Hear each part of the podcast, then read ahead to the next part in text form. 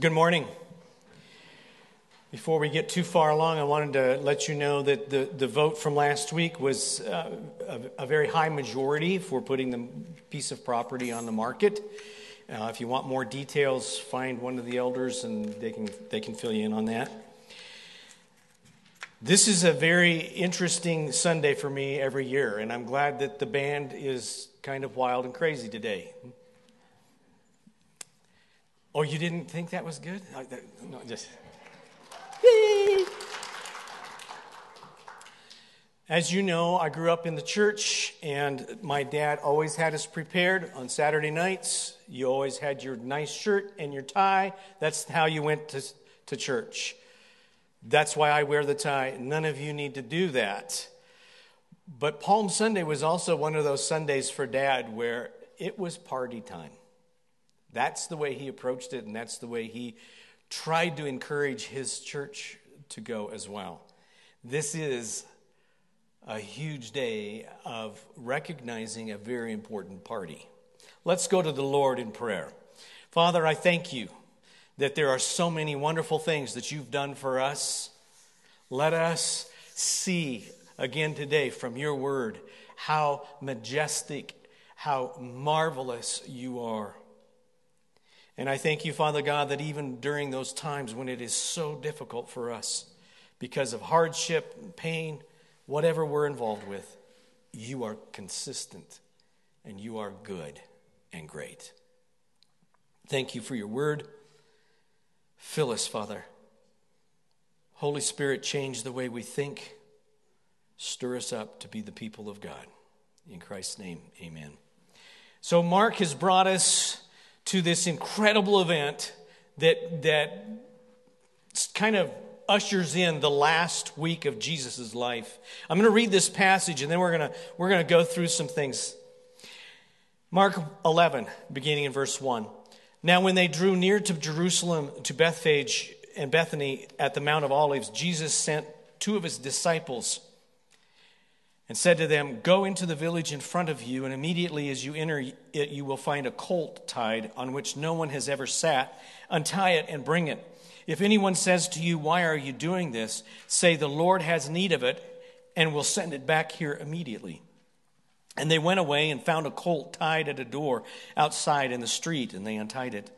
And some of those standing there said to them, What are you doing untying the colt? And they told them what Jesus had said, and they let them go.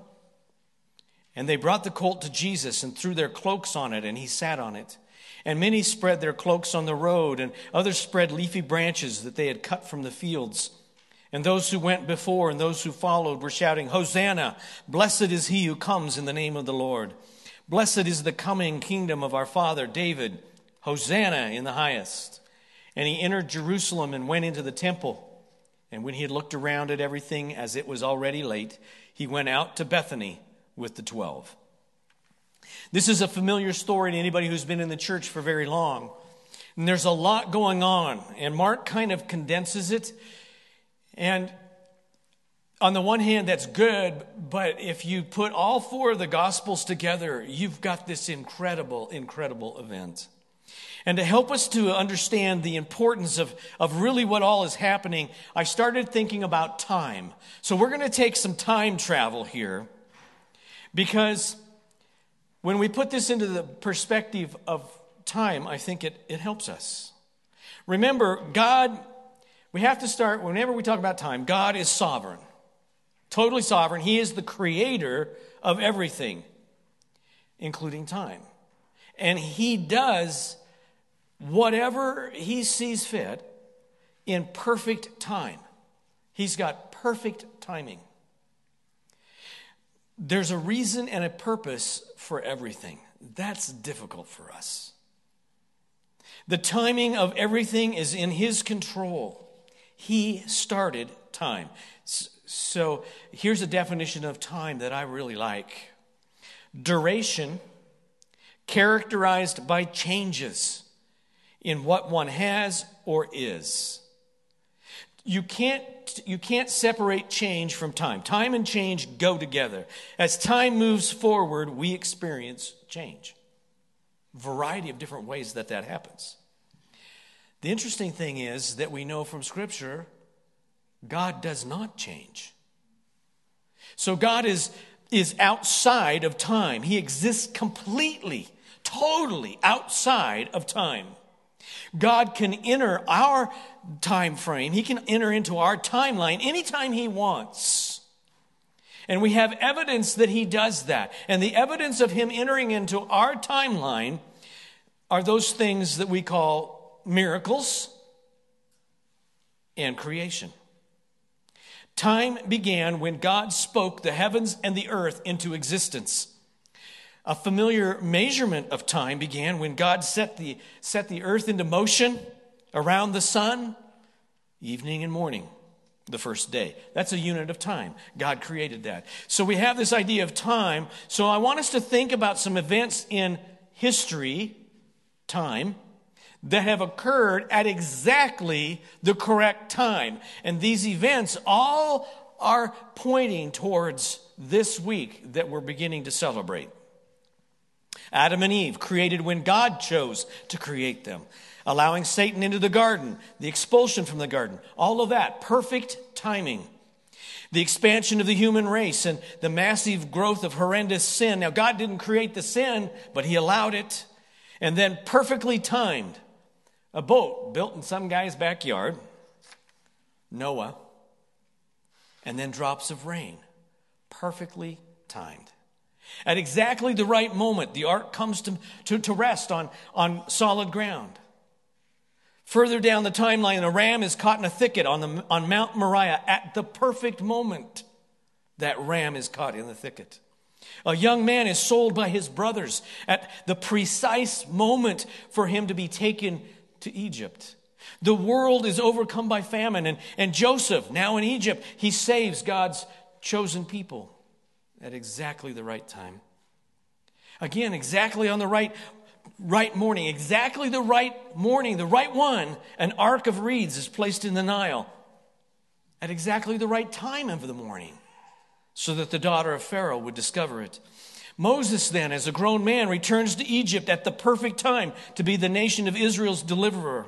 With perfect precision, the Red Sea parts Millions of Hebrew people cross on dry ground.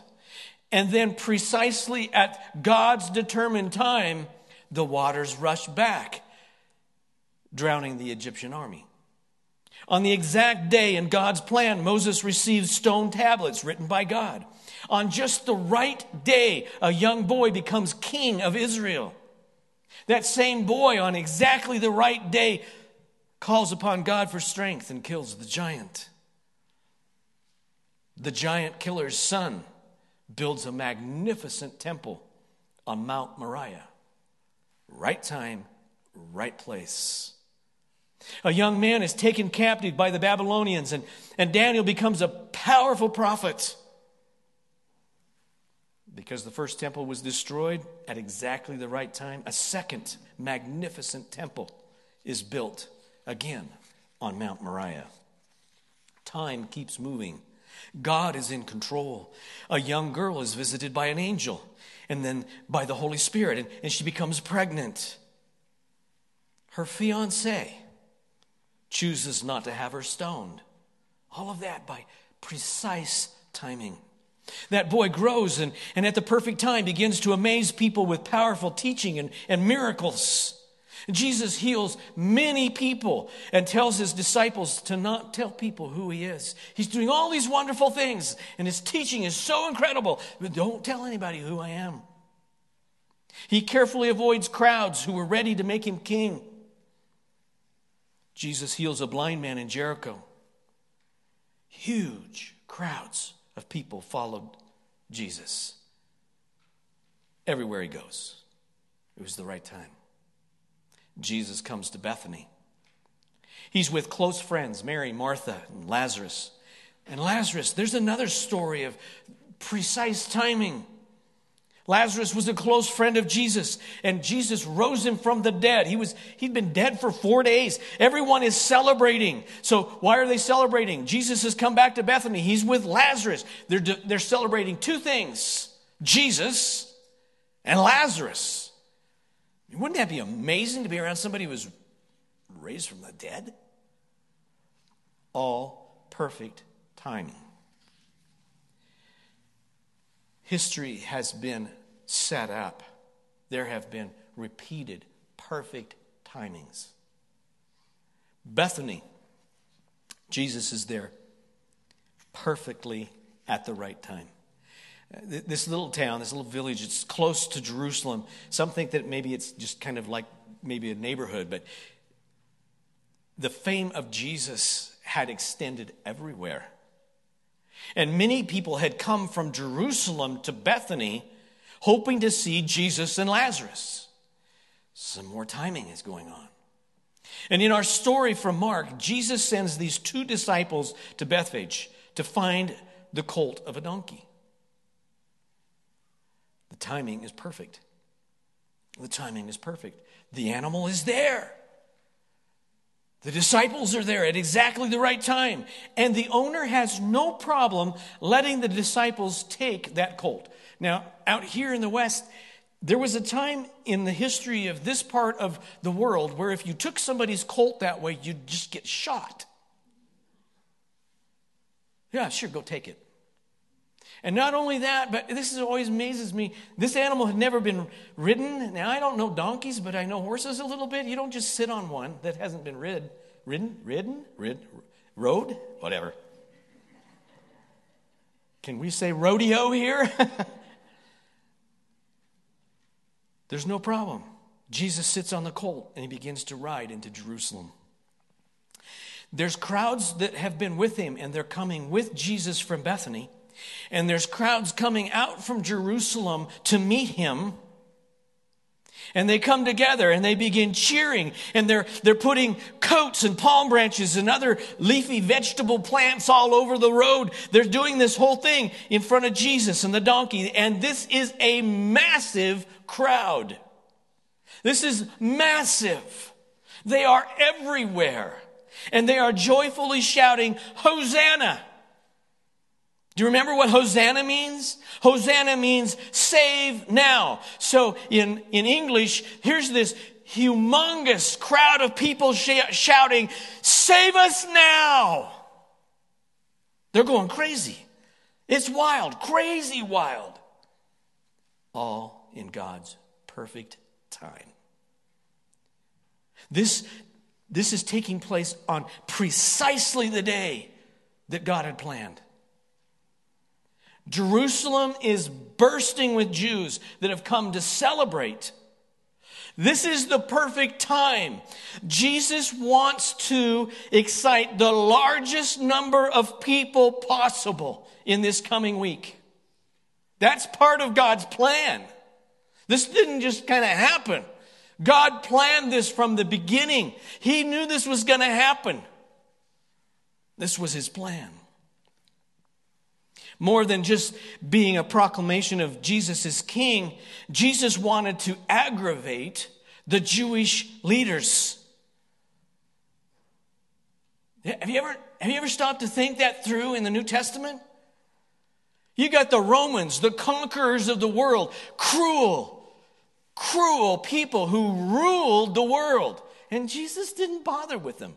But he aggravated the Jewish leaders constantly. There's a reason. And here we have this unfolding of this huge celebration, all by God's plan, because Jesus knew that they were going to be so angry. The, the religious leaders were going to get so angry that they would crucify him. All part of the plan. They had to be pushed. Those leaders had to be pushed because really, there, there's several places I looked at this this week. The, the, leaders really didn't want to kill, Jerus- kill Jesus in Jerusalem, especially at this time, because those leaders were so afraid of the people. Their pride was involved. They didn't want Jerusalem packed with millions of people and crucify this extremely popular man because the people would revolt. How, crowded was this? Well, this will give you an idea. There are some records that are actually after this event. We're not sure of the timing, but there are some, some archaeological things, some records that show us what was going on at a Passover. So that's what this time of year was. So this is a Passover in Jerusalem, and it's a record of how many lambs were slain at this particular Passover. And according to this ancient document, 265,500 lambs were slain. That's a lot of lamb. At Passover, if you go back and you look at the, the requirements and what it was for, each lamb was a sacrifice for a family, not an individual, but for a family.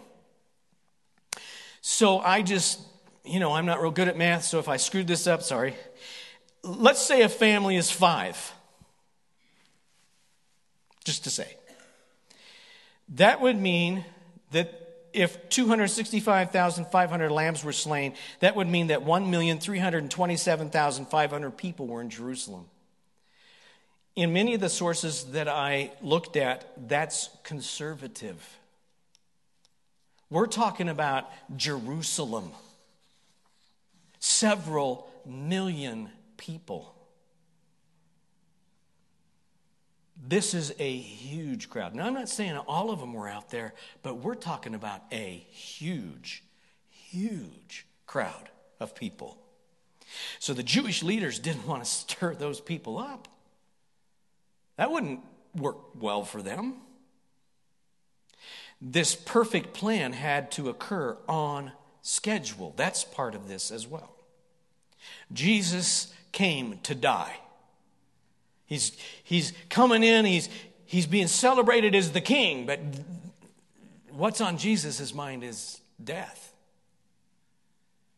And the perfect time was when he was at the height of his popularity. Everybody knew Jesus. And there he is. Now, let's look at this just a little bit more in detail.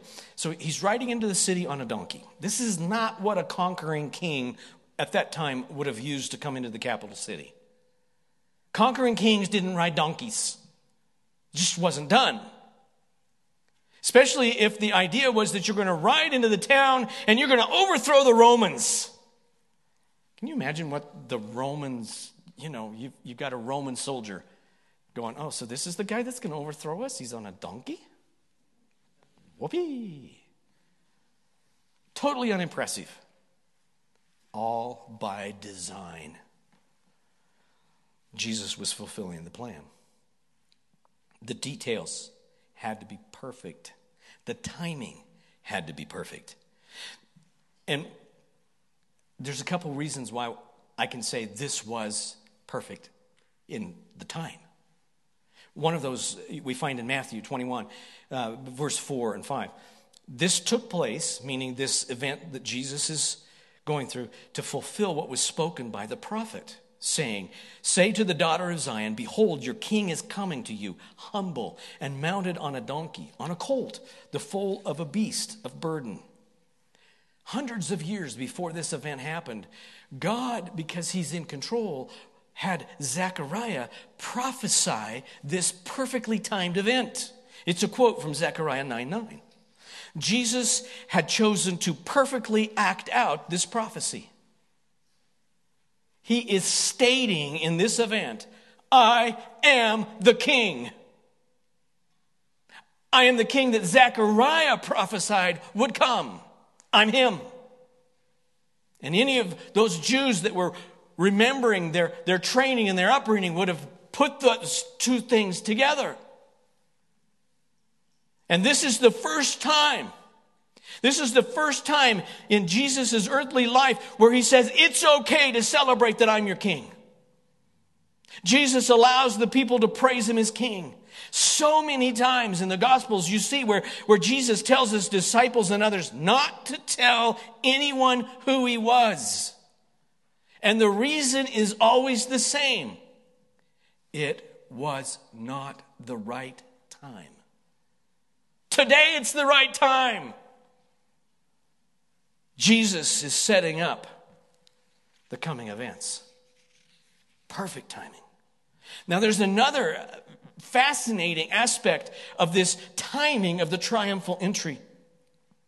It's very tied into Judaism. From John's gospel, we know that Jesus was in Bethany six days before Passover.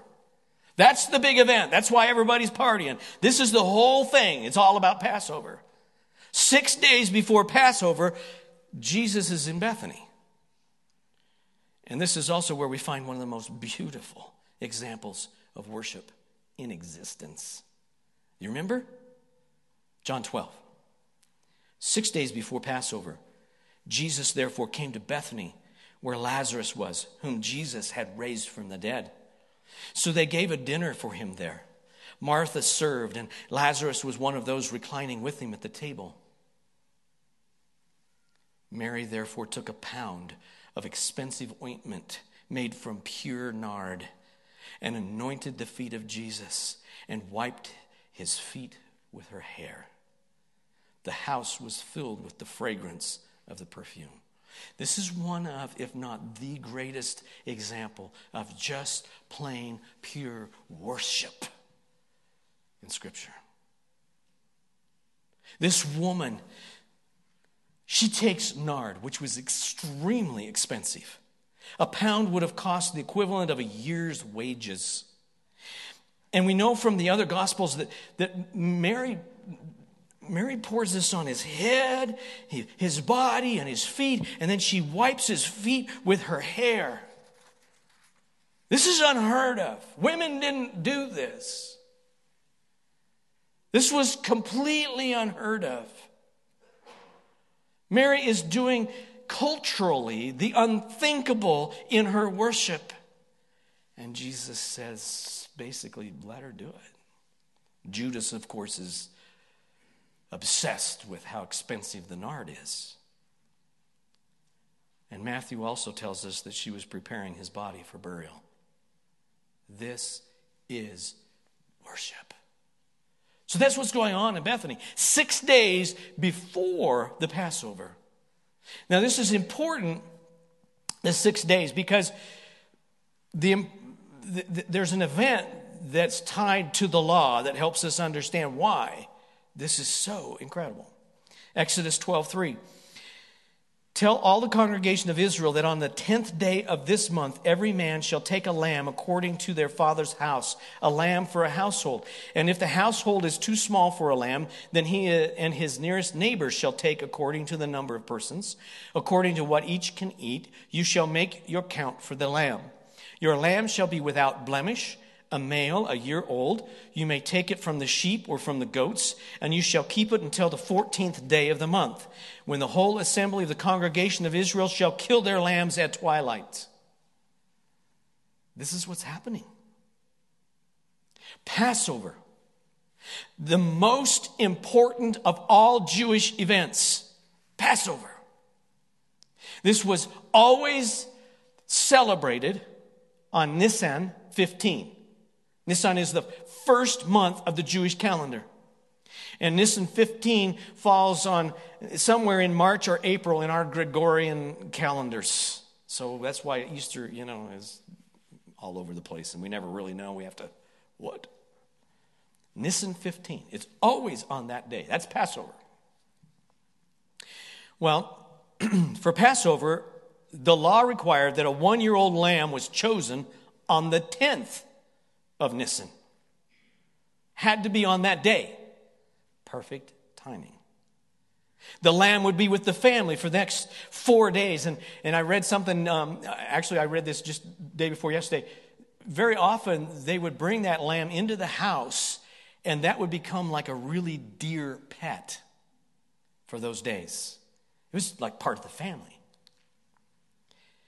And then it was to be slaughtered just before sundown. Sound familiar? To help us with the timing of these things, remember that the Hebrew day begins at twilight. In Egypt, when Passover began, the blood was placed onto the doorposts and lintels. Then during the night, the Lord passed over the houses marked with blood. The homes not marked with blood were judged, and all the firstborn in those homes were killed. The timing is amazing. Here's Jesus. He's in Bethany. He comes to Bethany. He's in Bethany on Nisan 9. The next day would have been Nisan 10. What's he doing on Nisan 10? He's coming into Jerusalem. The day the lambs were chosen, the day the unblemished lamb would be brought into the Jewish home. Perfect timing. Around 1500 years after the first Passover, Jesus enters Jerusalem as the Passover Lamb of God on Nisan 10. God's plan, God's time. The people shouting, Hosanna. They saw the king. They saw the king on a donkey. And I think that as we see things unfold, that many of them missed the significance of the Messiah the perfect lamb, the perfect sacrificial lamb being brought into Jerusalem, being prepared for sacrifice. Everything is unfolding as God designed. It's His perfect plan. There are, there are two things then that I think are important for us to remember that we celebrate there's all kinds of things that we do on Palm Sunday. We've got palm branches and, you know, we, we celebrate. What are the two great things we celebrate? Well, first of all, we celebrate the coming of the King. That's, that's pretty obvious.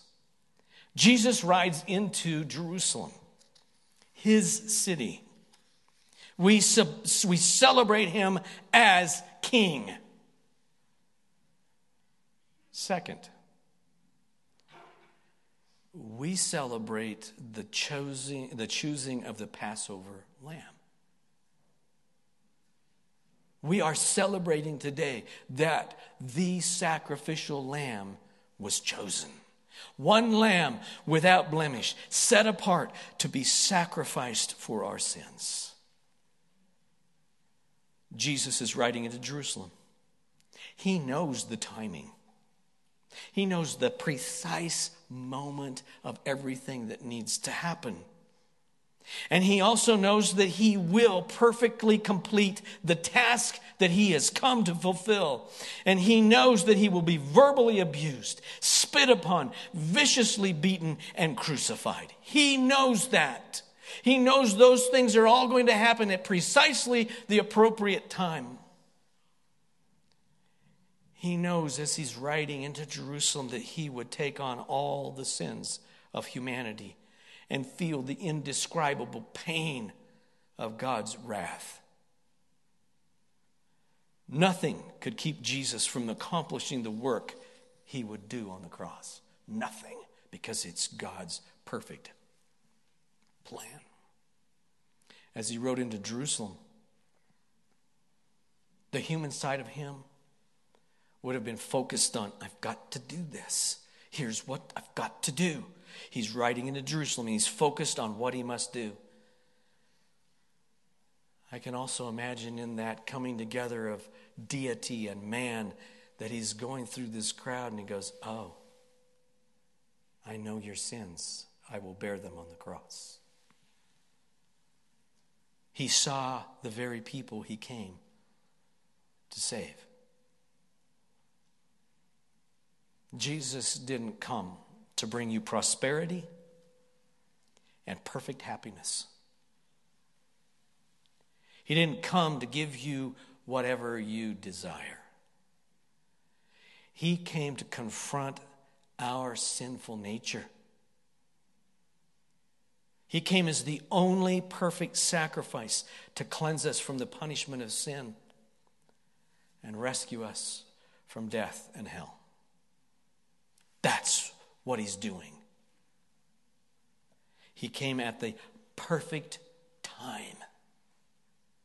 And he came with every detail perfectly in place.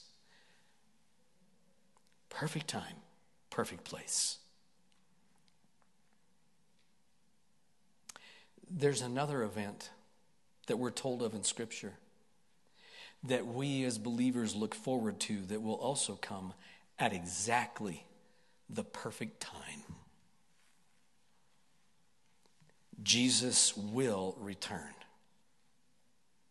Perfect time, perfect details, and Jesus will not be riding a donkey.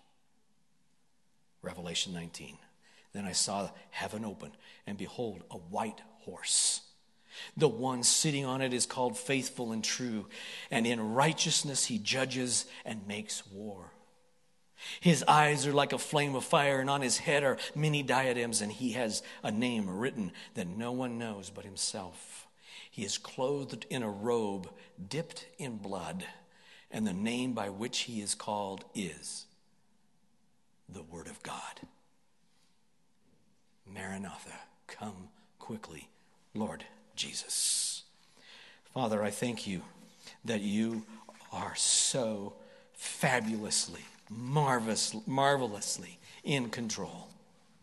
May we put more and more of our trust in you. May we celebrate every day the greatness of who you are and what you've done. Holy Spirit, remind us of the price that was paid so that we would not experience the wrath of God. And help us this day to celebrate the Lord God Almighty, Savior of the universe. Thank you, Jesus. We look forward to your return. Amen.